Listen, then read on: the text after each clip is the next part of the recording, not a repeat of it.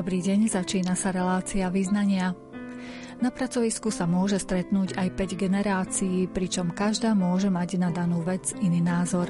Vypočujeme si odborníkov, ktorí sa venujú tejto téme vo svojom projekte.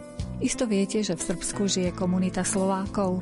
S lektorkou slovenského jazyka sa budeme rozprávať o ich hrdosti na svoj pôvod – Pozrieme sa aj k našim západným susedom do českého mesta Uhorský Brod, kde je zariadenie pre zdravotne postihnutých.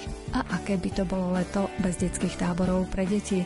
Jeden z nich zorganizovalo občianske združenie Usmej sa na mňa. Tieto témy budete počuť v našej relácii, ktorú pripravili zvukový majster Jaroslav Fabián, hudobný redaktor Jakub Akurátny a redaktorka Mária Čigášová. Želáme vám nerušené počúvanie.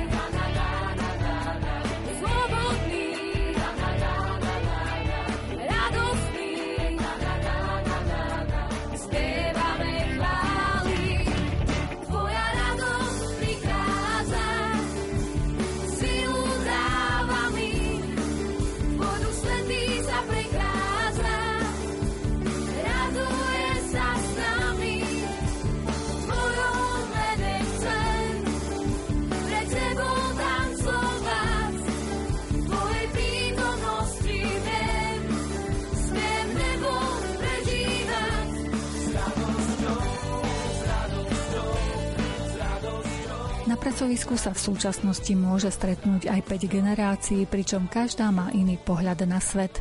Toto môže byť zdrojom istého napätia, preto Ekonomická fakulta Technickej univerzity v Košiciach a Združenie pre inovácie a rozvoj Astra pripravili projekt, ktorý práve tento problém pomáha riešiť. Do projektu, ktorý nesie názov Inkluzívne pracovisko pre seniorov, sú v rámci programu Erasmus Plus zapojení aj partnery z ďalších štátov. O podrobnostiach sa rozprávame s Natašou Urbančíkovou z Ekonomickej fakulty a s Ivetou Orbánovou zo Združenia Astra. Možno je celkom zaujímavé spomenúť akronym alebo skratku, pod ktorým tento projekt zvyčajne prezentujeme. A tá skratka je Inspirer, alebo ak to preložíme z angličtiny do slovenčiny, inšpirátor, niečo, čo nás inšpiruje.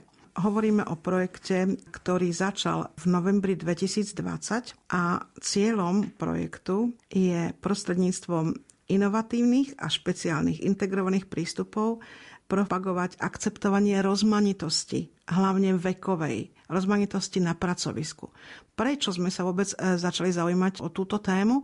Možno by bolo zaujímavé vedieť, že momentálne vo väčšine firiem pracujú ľudia, ktorí reprezentujú 5 rôznych generácií podľa rôznych odborných článkov a analýz je to prvýkrát v histórii, keď sa 5 rôznych generácií stretne na pracovisku.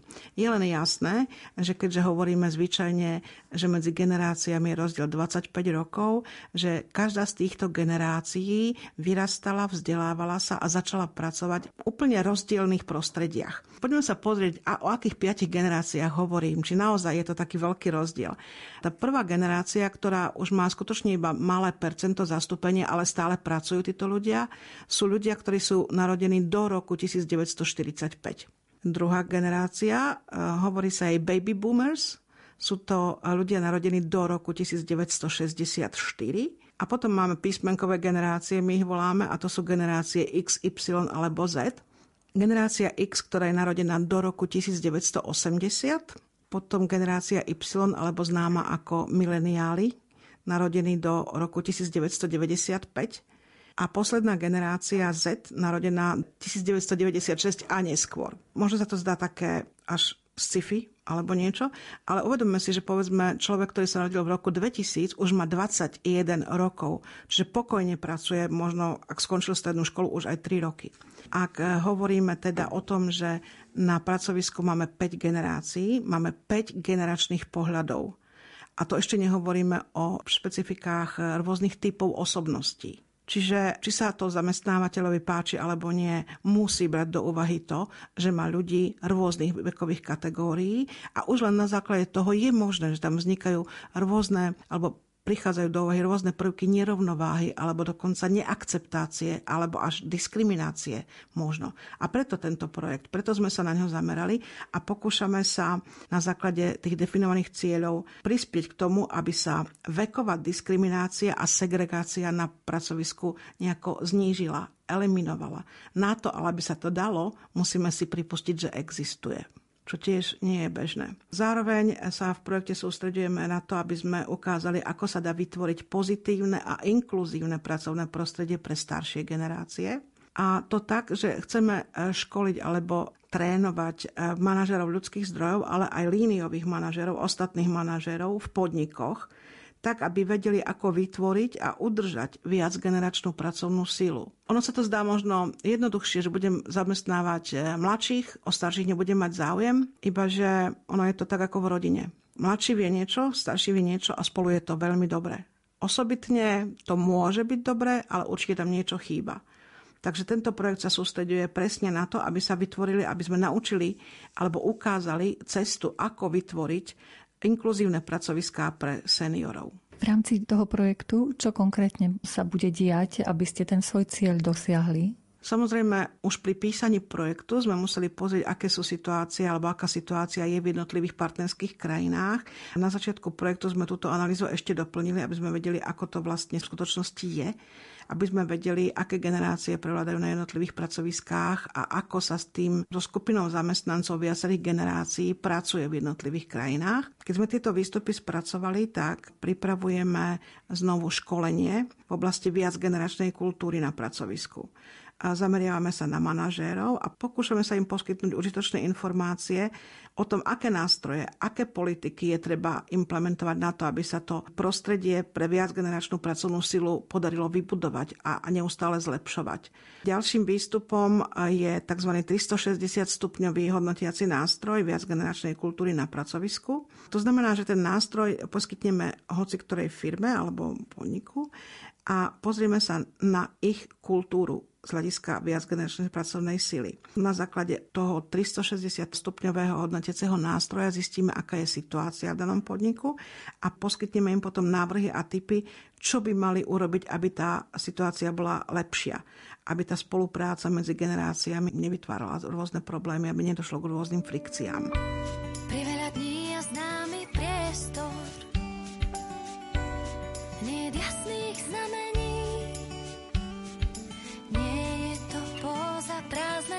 cestou vzpriamený, stáť na zemi. Pri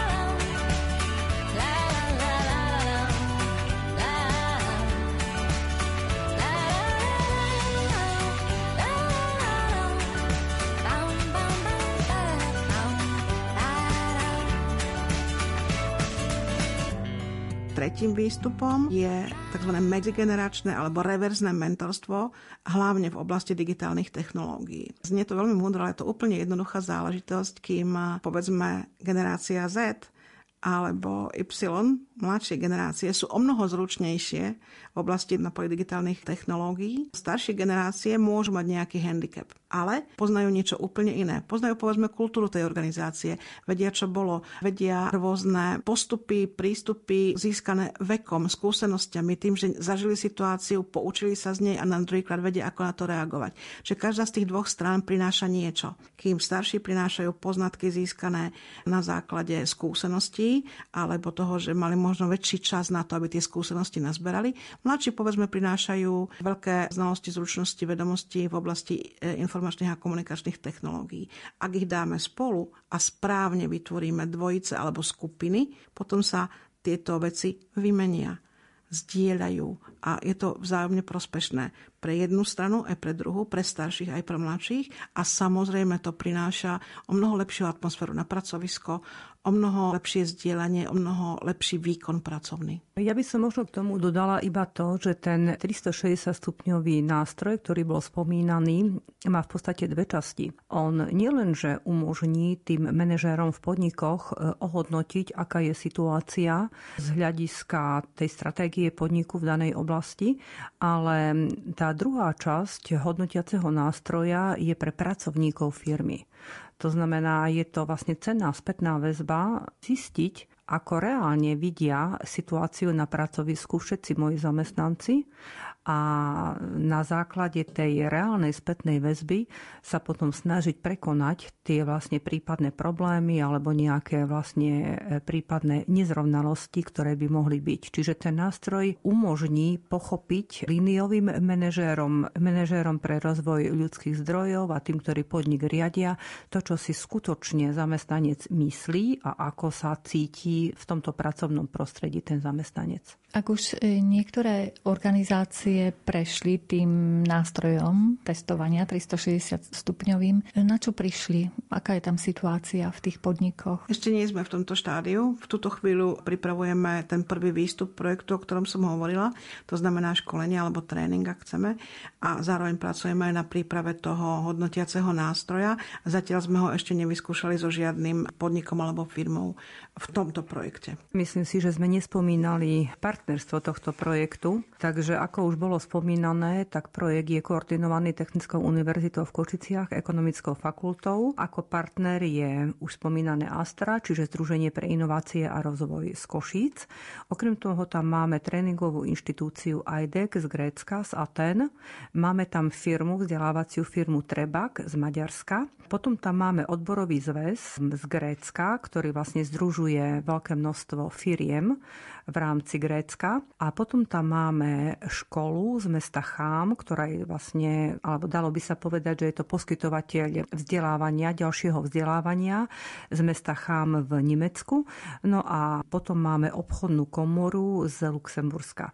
Čiže zase to partnerstvo je výrazne diverzifikované, pretože my sa nechceme pozerať na problematiku iba napríklad z hľadiska akademického, ale máme tam ako doslova praktikov a máme tam inštitúcie, ktoré majú dosah na veľké množstvo firiem v daných štátoch. Dokedy potrvá tento projekt? Začal v novembri 2020, skončí v novembri 2022. Verím, že úspešne, pretože o tieto nástroje je veľký záujem a tá situácia s viac generačnou pracovnou silou je realitou takmer v každej firme.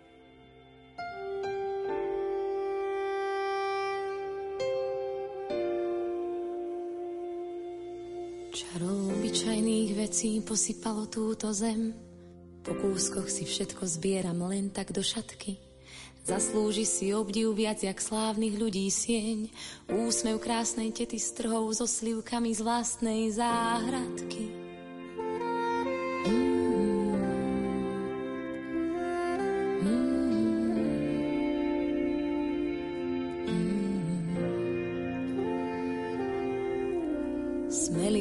Výstup strmou skalou a odhodlaný krok je pohárom vody smedným ústam podaný. Čerstvý vzduch je balzam našich tiel a myšlienok. Nič na tomto svete nevie tomu zabrániť. To tie majestátne hory a tie vrchy neoblomné zanechali stopy vo mne. Lúčne kvety s pivonkami koncert začína, keď ich dievča od radosti vie vo veniec. Boh nám stvoril lúky, aby vôňu dali nám. Daroval nám život, aby spoznali sme, čo je ľúbenie.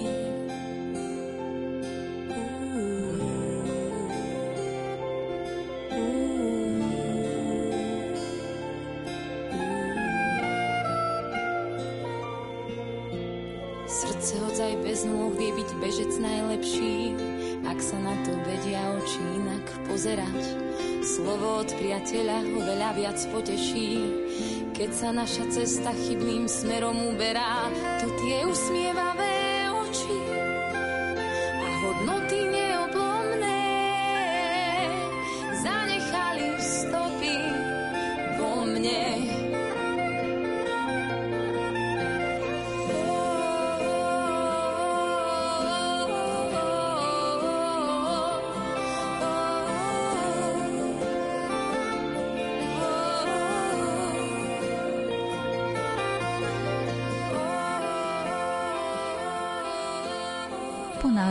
náročnom covidovom roku si prázdninový voľný čas vychutnávajú aj vysokoškoláci.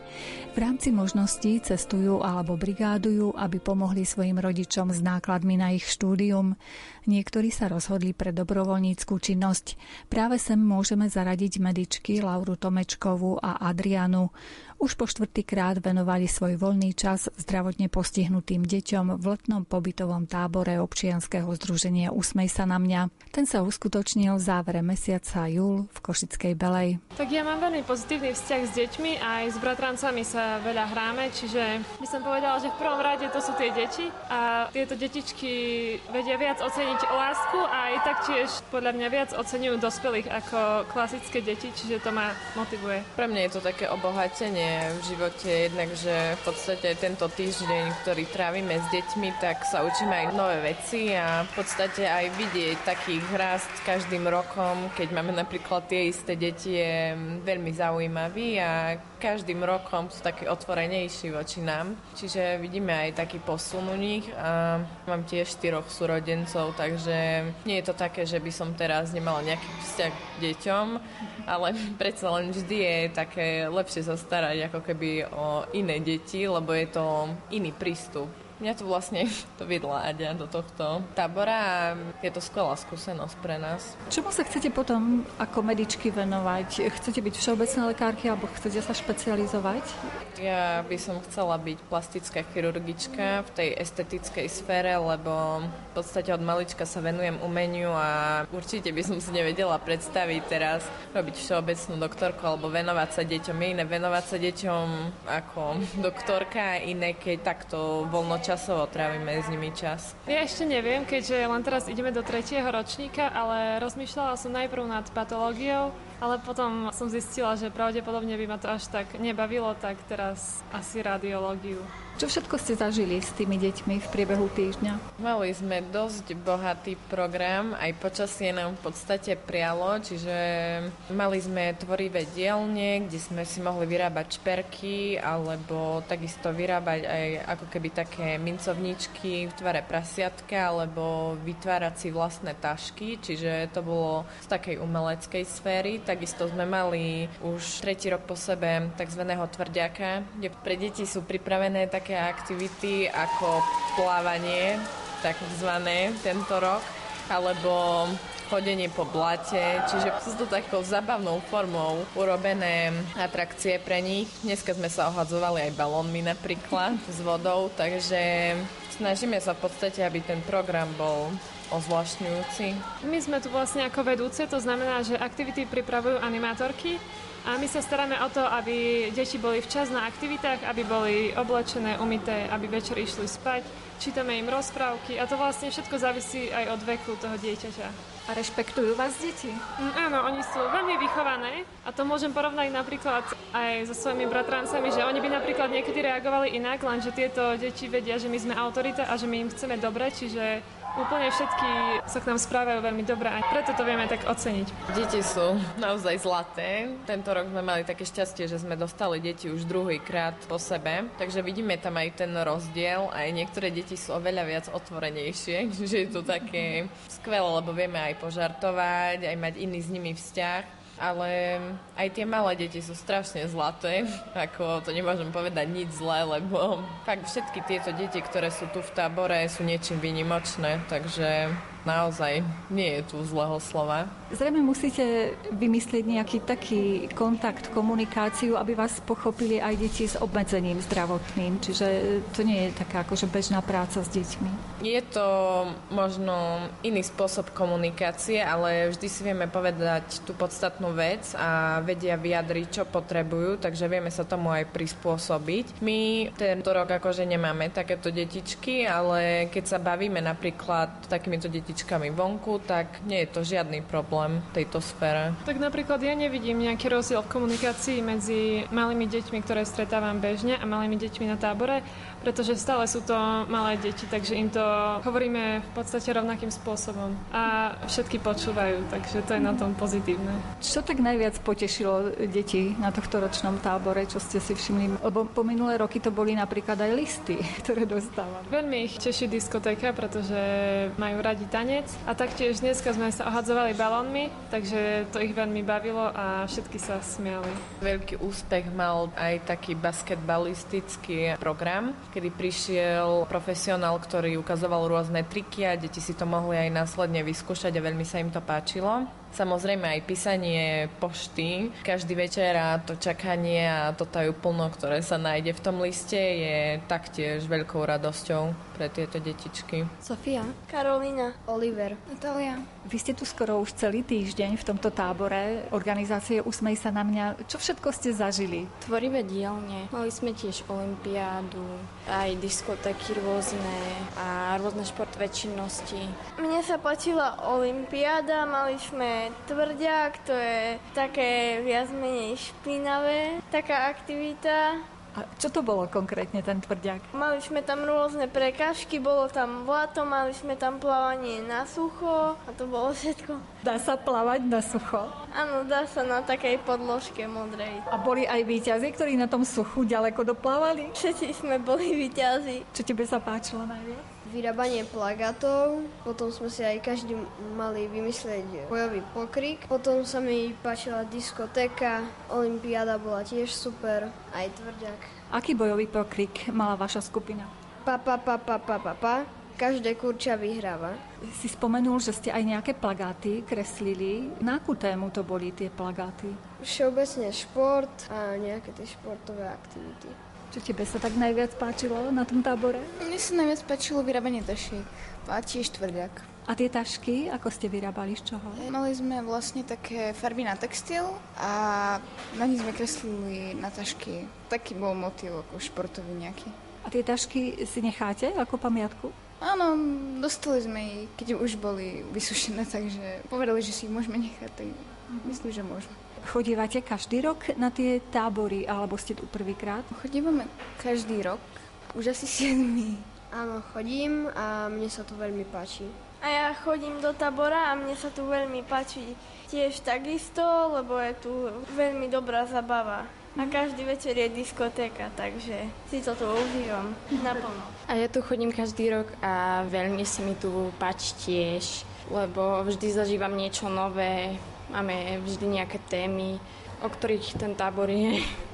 Takže aspoň sa niečo možno nové dozvieme. Taký letný tábor tu je aj o kamarátstvách, priateľstvách. Nachádzate si tu kamarátov, s ktorými potom si treba aj čatujete, mailujete, facebookujete? Áno, mám tu vlastne kamarátov od škôlky, takže sa tu stretávame každý rok. Aspoň dúfam, že to tak aj bude na budúci rok. Ja si myslím, že ja aj na budúci rok prídem. Tak sa ti tu páči? Áno, páči sa mi tu.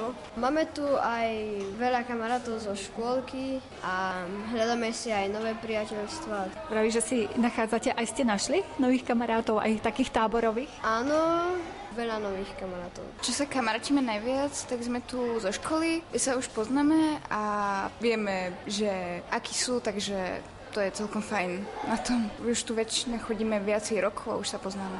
Ste potom v kontakte aspoň v takom nejakom mailovom aj mimo tábor? Áno, väčšinou si píšeme cez Messenger alebo Viber a tak.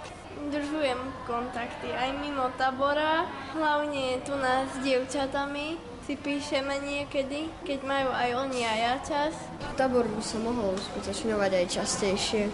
Mne by to nevadilo. Aj mne sa tu celkom páči, takže ja by som tu kľudne vydržala aj celý rok.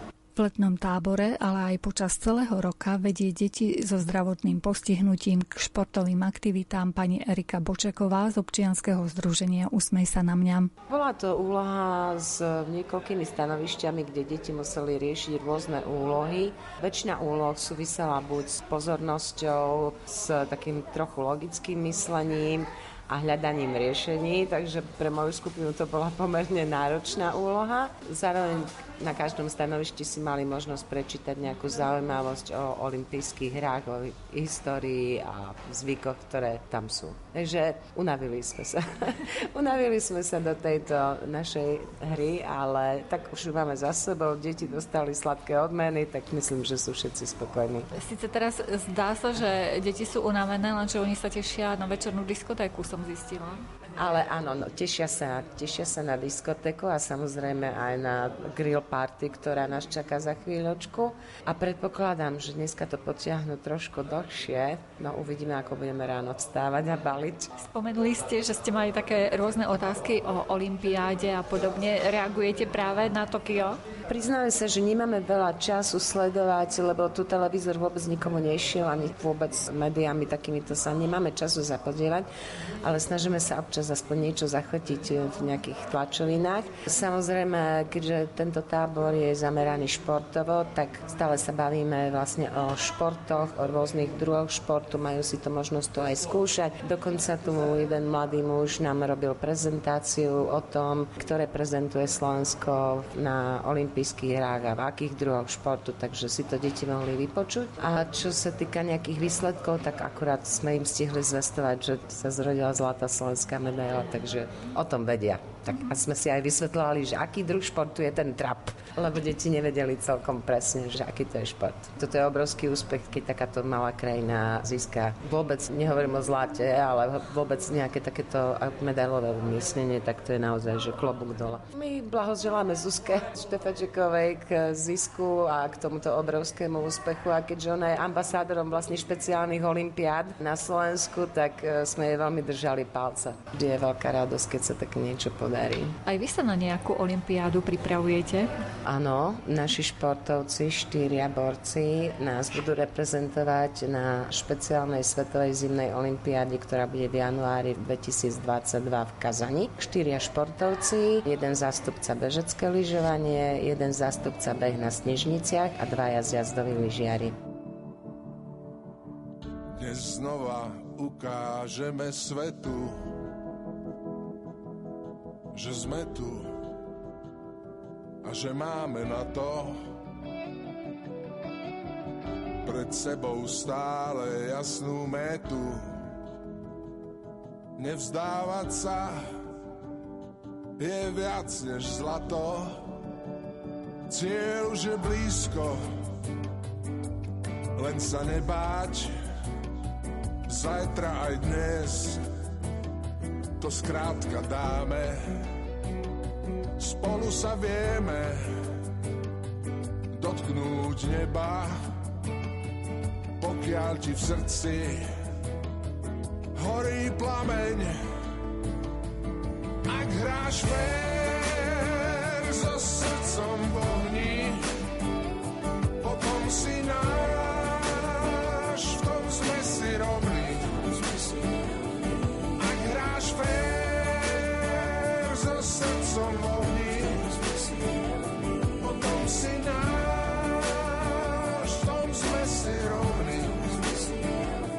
sme si rovní.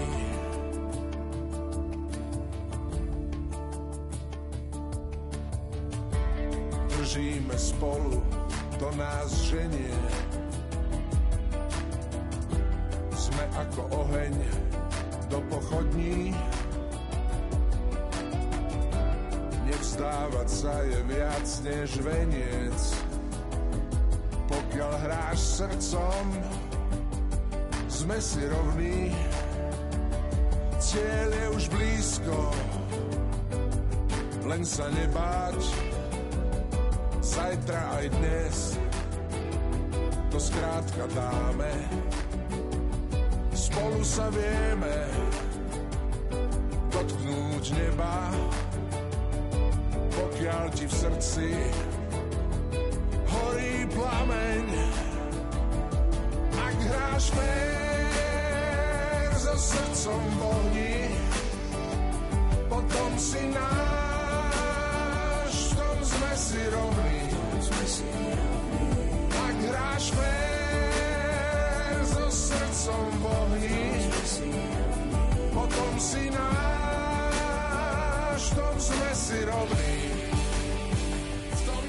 Slovenská menšina v Srbsku má dobré podmienky pre svoj rozvoj. Jej členovia vedia výborne po slovensky a organizujú množstvo podujatí, na ktorých hrdo prezentujú svoj pôvod.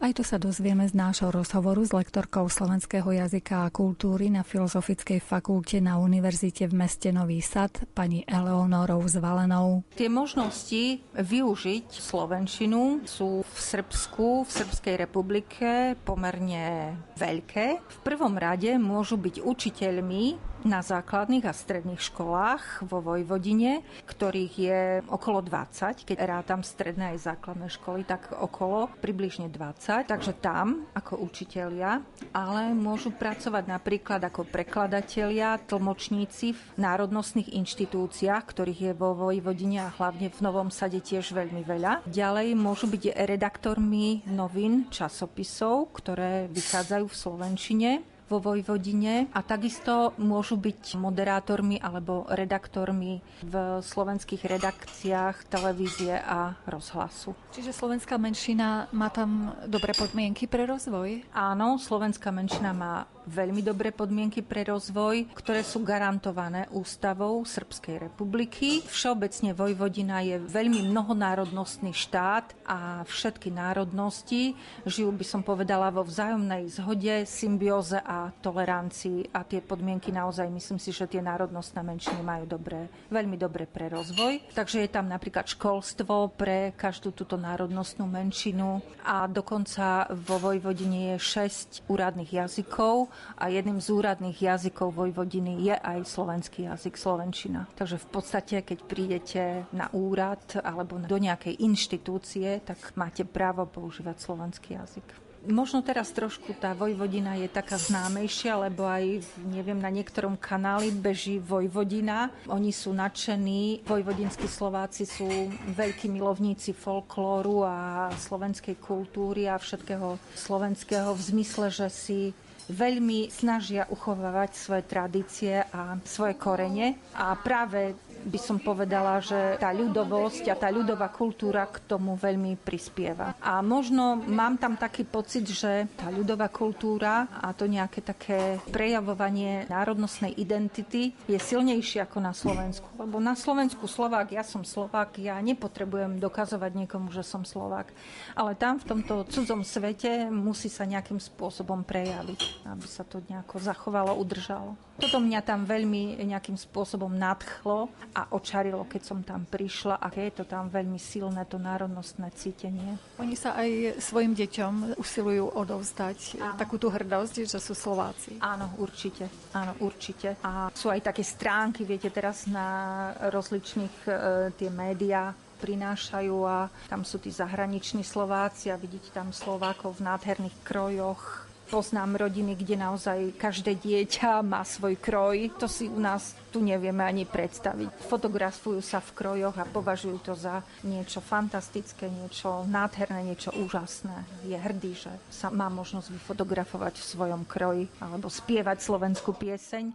Festivály slovenské sú tam veľmi obľúbené slovenskej kultúry, či už hudobné alebo tanečné. A svojho času vzala ma moja kolegyňa do takého malého mestečka alebo dedinky vojvodinky slovenskej a bol tam divadelný festival. Tak vošli sme do sály. Sála bola plná ľudí do prasknutia obrovská sála, ľudia stáli všade, stáli okolo stien a prišli trojgeneračne. Prišla celá rodina, starí rodičia, rodičia, deti, vyobliekaní, vyfintení prišli na festival, na divadelný festival a pozreli si vážnu divadelnú hru, ktorú napísal Vojvodinský Slovak.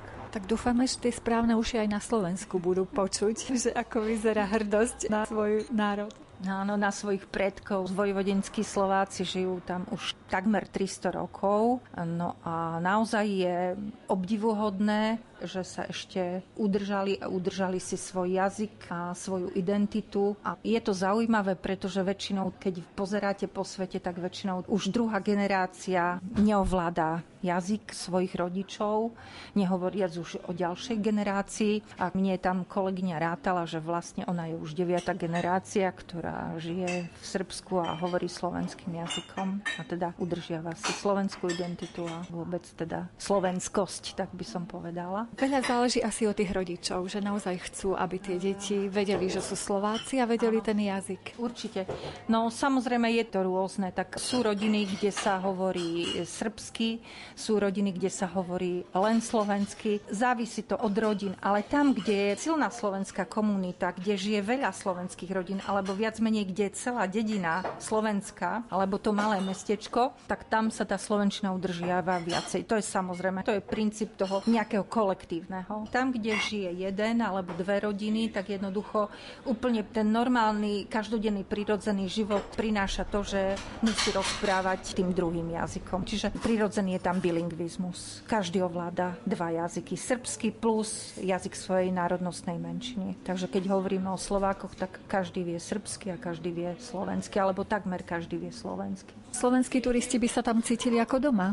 Áno, Slováci by sa tam cítili veľmi dobre a ako doma a naozaj je tam čo pozerať. Je to krásna krajina, poľnohospodárska krajina, nádherné rozľahlé lány, na ktorých sa všeličo pestuje, úrodná krajina. Toto naše rozprávanie môže byť pozvánkou do týchto častí Európy. Áno, samozrejme jedno, čo tam nie je, to je more, to po čom Slováci veľmi túžia. Ale na druhej strane myslím si, že by to mohlo nejakým spôsobom byť také vyrovnané, že by tam Slováci si niečo pre seba našli v tej krásnej krajine a samozrejme aj možno možno v stretnutí so Slovákmi.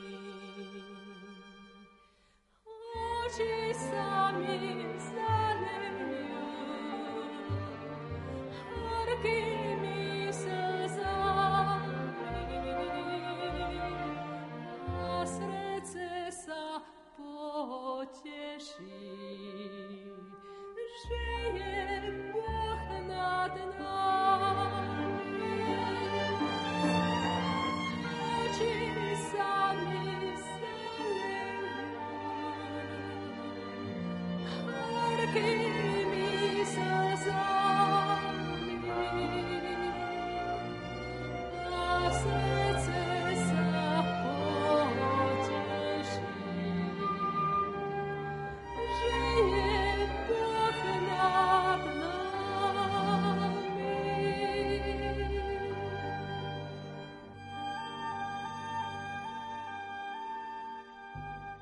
Na výstave výtvarných diel Košického domova sociálnych služieb, ktorý sa volá Domko, sme stretli aj vedúceho domova pre ľudí so zdravotným postihnutím v Uhorskom brode Martina Břištela. Ako sme sa počas rozhovoru dozvedeli, priateľstvo medzi Českým domovom a Košickým zariadením trvá už roky. Přivedlo nás do Košic vlastně to, že Domko, tehdejší denní stacionář, eh, se chtěl rozrůst o stacionář týdenní a pan ředitel Martin Vatra přijel k nám, protože my jsme ty denní stacionář měli a chtěl se inspirovat, jakým způsobem tato služba funguje, jak se poskytuje, jak, se, jak je vybavená a tam vlastně začala naše spolupráce, která potom přerostla vlastně ve spolupráci na všech různých možných polích, až to přerostlo v přátelství a setkáváme se strašně rádi, když, když to jde. Pokud vím, tak teraz jste tu přišli športovat. Ano, přivezli jsme klienty na plavecké závody, každoroční. Máme tady nějakou obhajovu nějakých závodech, přivezli jsme i putovní pohár, tak doufám, že ho zase odvezeme. Ale je to krásný závod pro zdravotně postižené, kteří si můžou směřit cíly mezi sebou a, a zase je to takové to pěkné setkání v rámci té komunity a těch přátelství, které se za ty roky vytvořily. Čiže máte tam dostatok športovo nadaných klientů? U nás jsme takovým způsobem nějakým pokročili, protože když jsme s panem Vatrom začínali, tak já jsem jsem měl velký domov asi s 50 klienty, ale za těch 6 let už mi přes 30 klientů odešlo do chráněného bydlení, což u vás je podporované bývaně. A to jsou většinou klienti, kteří jsou co nejvíce soběstační, samostatní a právě i schopní sportovat a tady těchto dalších věcí. A momentálně v zařízení zůstává 24 klientů, kteří už nejsou vhodní do těchto služeb a už jsou takový, že s nimi už spolu klienti, kteří potřebují spíš hodně podpory, už pomoc eh, se základníma činnostmi v životě. Takže to přátelství nám zůstalo, klientela už je teďka trochu jiná, ale zase já jsem přivezl klienty z toho chráněného bydlení, které jsem vlastně dřív taky vedl, akorát potom se nějakým způsobem reorganizovala naše organizace, tak já jsem se toho vzdal, ale ti klienti mají na nás vazbu a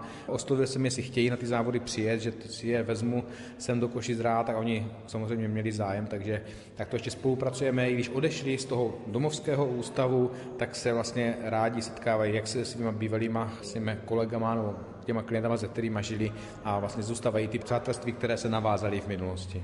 To ako dospelý člověk se rád za čas vrátí k rodičům. Každý se rád vrací tam, kde je mu hlavně dobře a kde má své přátele, kde má dobré prostředí a, jak říkám, kde se cítí fajn a příjemně a no, nevím už bych, jak bych to dal ještě ty superlativy, ale tady v Košicích to tak prostě je. My jsme tady rádi. Ty klienti vaši, kteří ostali vyše 20 to jsou so zdravotným postihnutím? To jsou klienti s mentálním postižením středního a těžkého charakteru, kdy většina z nich už nekomunikuje verbálně, spíš už jenom jakoby posunky, obrázky a tak dále a jsou zcela závislí na vlastně pomoci druhé osoby, takže vlastně vyžadují víceméně 24 hodinovou péči a podporu, takže to už je taková klienta, se kterou se opravdu dělají ty základní činnosti a samozřejmě přestože se snažíme dál pracovat, před byli zvyklí, že jsme ty klienty připravovali na přechod do jiné služby, chodili jsme s nimi nakupovat, prali, žehli, uklízeli, jenomže tím, jak klesá ta kvalita kompetencí těch klientů, tak už prostě teďka už dostáváme se do fáze, kdy už skutečně poskytujeme čistou sociální službu,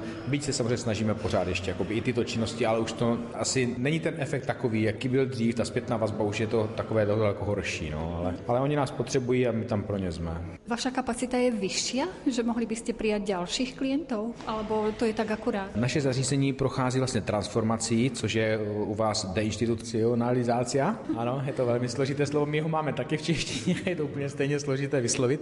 A my říkáme tomu transformace pobytových sociálních služeb, a kdy se vlastně snižují kapacity těch jednotlivých e, ústavů zařízení, kdy vlastně se začíná třeba na 50, nebo kolega měl 120, má teďka 69, já jsem měl 50, teď mám 24 a ti klienti odchází do služeb, které lépe reflektují jejich potřebu, kde se jim pomáhá takovým způsobem, jaký oni potřebují. A naším cílem je vlastně zařízení pro 18 klientů komunitního typu, kde budou bydlet ve třech domácnostech po šesti klientech, vlastně co nejblíž takovému tomu normálnímu přirozenému prostředí, kde bude každý svůj pokoj, obyvák a tak dále, tak budou ty domácnosti koncipovány a služba jim bude poskytována v takovýchto prostorách moderního zařízení takovéhoto typu. To je vlastně podporované jak Evropskou unii, tak vlastně i naším eh, ministerstvem a krajským zařízením. Sú ešte klienti, ktorých pripravujete na to osamostatnenie, že dostanú svoje vlastné bývanie? My bychom chtěli, ale už bohužel jsme, myslím, že kapacitu těch možností jsme vyčerpali. Já si myslím, že i to, že jsme posunuli za těch 6 let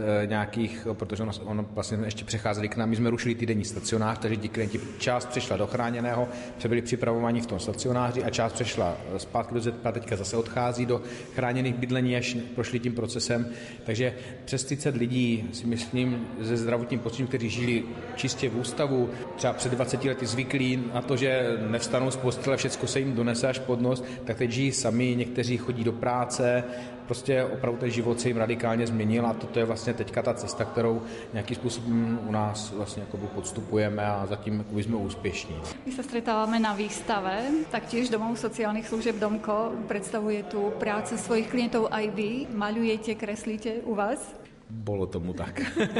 Bylo to tak eh, v minulosti, ano. Bohužel v současné době už tomu tak není, protože už ty možnosti těch klientů nejsou takové. Tak, jak jsem říkal, oni potřebují spíš základní dopomoc s hygienou, se stravováním, a tak dále. Takže víceméně už tyto možnosti jakoby nemáme. Jako trošičku svým způsobem jakoby závidím Martinovi, že on je tak kreativní a má takovou klientelu, protože vlastně denní stacionáři ze své podstaty trochu něco jiného než běžná celodenní služba, kdy opravdu musíte pomáhat tady dochází i k rozvoji těch klientů a vím, že tady vlastně v Košicích dochází ke krásným spoluprácím, partnerstvím s různými organizacemi a vím, že to zařízení nějakým způsobem těm klientům dává takové možnosti, které my momentálně už nejsme schopni těm klientům dát. Nicméně taky jsme v minulosti pořádali sportovní závody, taky výstavy a tak dále. To všechno samozřejmě, ten proces tam byl, ale u nás už se jakoby v České republice by řekl, že se o tohoto opouští, že u nás už ani nejsou moc podporovány třeba takovéto společné akce, že to je jakoby ústavní prvek, který se u nás snaží jakoby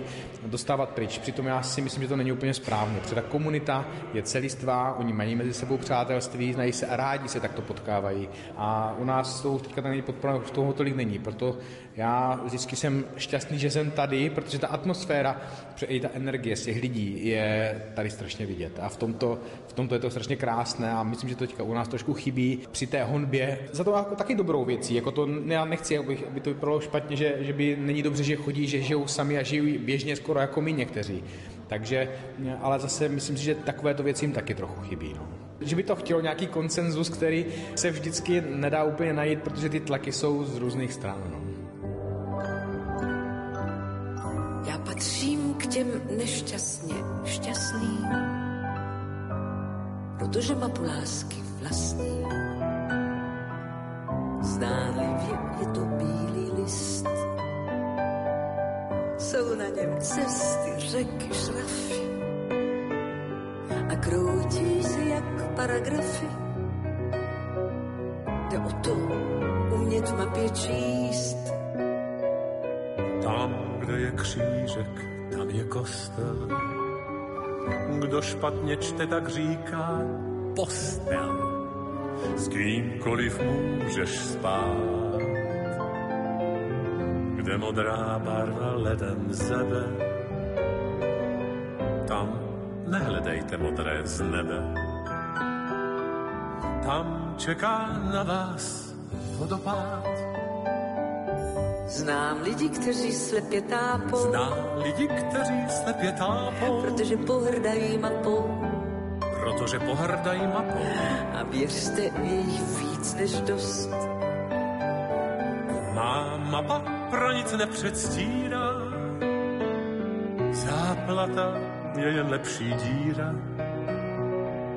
Dva břehy může spojit most. A kdo máš místo krve vodu, ti po břehu vyhni se produ, anebo zůstaň stát. A ty, kdo nemáš srdce stále, tak radši vyhýbej se skále. Z té výšky hrozí ti jen pád. Znám spoustu jednoduchých zkratek, ale protože jak si nechci způsobit zmatek, chci nechat geografie. Ta mapa, to je papír čistý. Kdo je on, může být jistý, že šťastnou lásku prožije. Veletok s potokem se slévá, ať tečou zprava nebo zleva a plynou spolu dál. A není vždycky naši vinou, že skončili jsme pod lavinou. To vítr s mapou si jen hrá.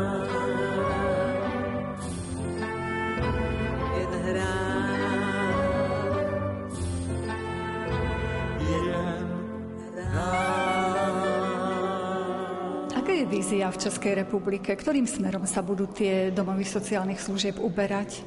Myslím, že právě tím osamostatňováním. Co nejnižší kapacity, nejlépe pokud jsou klienti nějakým způsobem schopní sebeobsluhy, tak bydlet v chráněných bydleních o kapacitě třeba 8 lidí v domečku, v rodinném a tak dále. A pak ty zařízení, aspoň teda mluvíme o zdravotně postižených, ne, nebavíme se o teďka samozřejmě problematice seniorů a o zvláštních režimů, takže u tady těchto zdravotně postižených je to tady touto cestou těch, snižování kapacity, odbourávání těch velkých ústavů, opouštění těch starých zámků a takovýchto budov a skutečně buď vystavení nových zařízení moderních, tak jak jsem vám říkal předtím, že třeba jako to domov pro zdravotním postižení pro 18 klientů ve třech domácnostech po šesti. Takže vlastně takové to přibližování se běžnému životu, že už to není zámeček někde na kopci za městem nebo za vesnicí několik kilometrů v lese, kde je 120 lidí zavřených na zahradě nebo v domě. Jo? Takže ta cesta je taková, už se ušla strašně dlouhá cesta a myslím si, že ta transformace v České republice je už na velmi vysoké úrovni, že už v rámci celé republiky spoustu těch zařízení vybudovalo mnoho chráněných bydlení a mnoho těch klientů žije běžným životem člověka normálního ve společnosti. A samozřejmě ti ostatní, kteří skutečně budou disky závislí, nikdy nedokážou žít potom sami, tak ti samozřejmě potřebují pomoc, ale ta cesta je tady tato. Keď tu rozprávam s pracovníkmi domovov sociálnych služieb, tak sa tak trošku aj posťažujú, napriek tomu, že tá práca ich veľmi baví, že tá odplata nie je až taká vysoká, ako by si zaslúžili za túto náročnú prácu. Aká je situácia u vás? Nemáte problém získať kvalitných odborníkov práve z takéhoto dôvodu? Situace je složitá.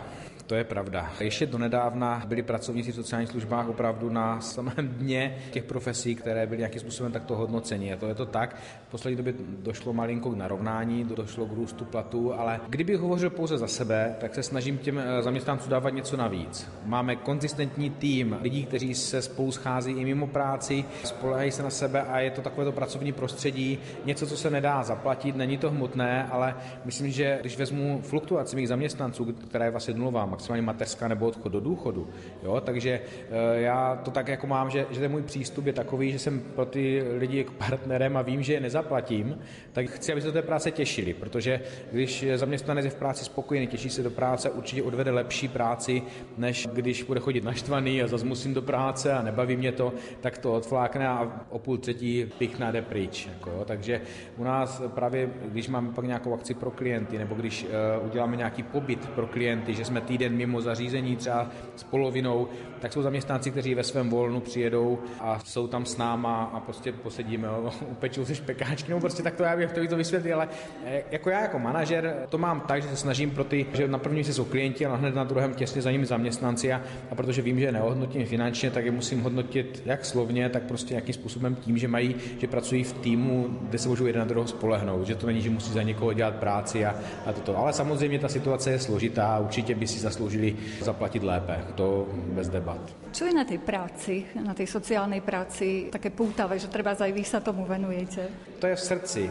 To se nedá, ta práce se těžko dá naučit, to poznáte. Když ten člověk to nemá v sobě, v rámci toho, když někoho přijímáte nového, tak ti lidé, kteří to nemají v srdci a nemají to v sobě, tak stejně odejdou. Tu práci nemůžou udělat. A je to o tom, že ten člověk za prvé rád pomáhá, za druhé fakt to srdíčko. Je to taková omilaná fráze. Jo? Používají to sportovci, používá to kdokoliv, ale tady je to myslím, že o to víc. Jo? Protože to srdce znamená mnohdy lásku a ti naši klienti velmi často nikdy nepoznali rodiče, jsou z nějakých neutěšených poměrů a právě ten personál svým způsobem tu rodinu nahrazuje a dává jim tu lásku a oni potom samozřejmě někdy více, někdy méně vrací a to je podle mě to pouto, které vzniká, díky čemu ti zaměstnanci potom vlastně jsou v tom takový, jak jsou, protože to je ta zpětná vazba. Přes zpětná vazba v každé činnosti v životě je strašně důležitá. Nedá se nic dělat bez zpětné vazby, protože toho člověka brzo omrzí.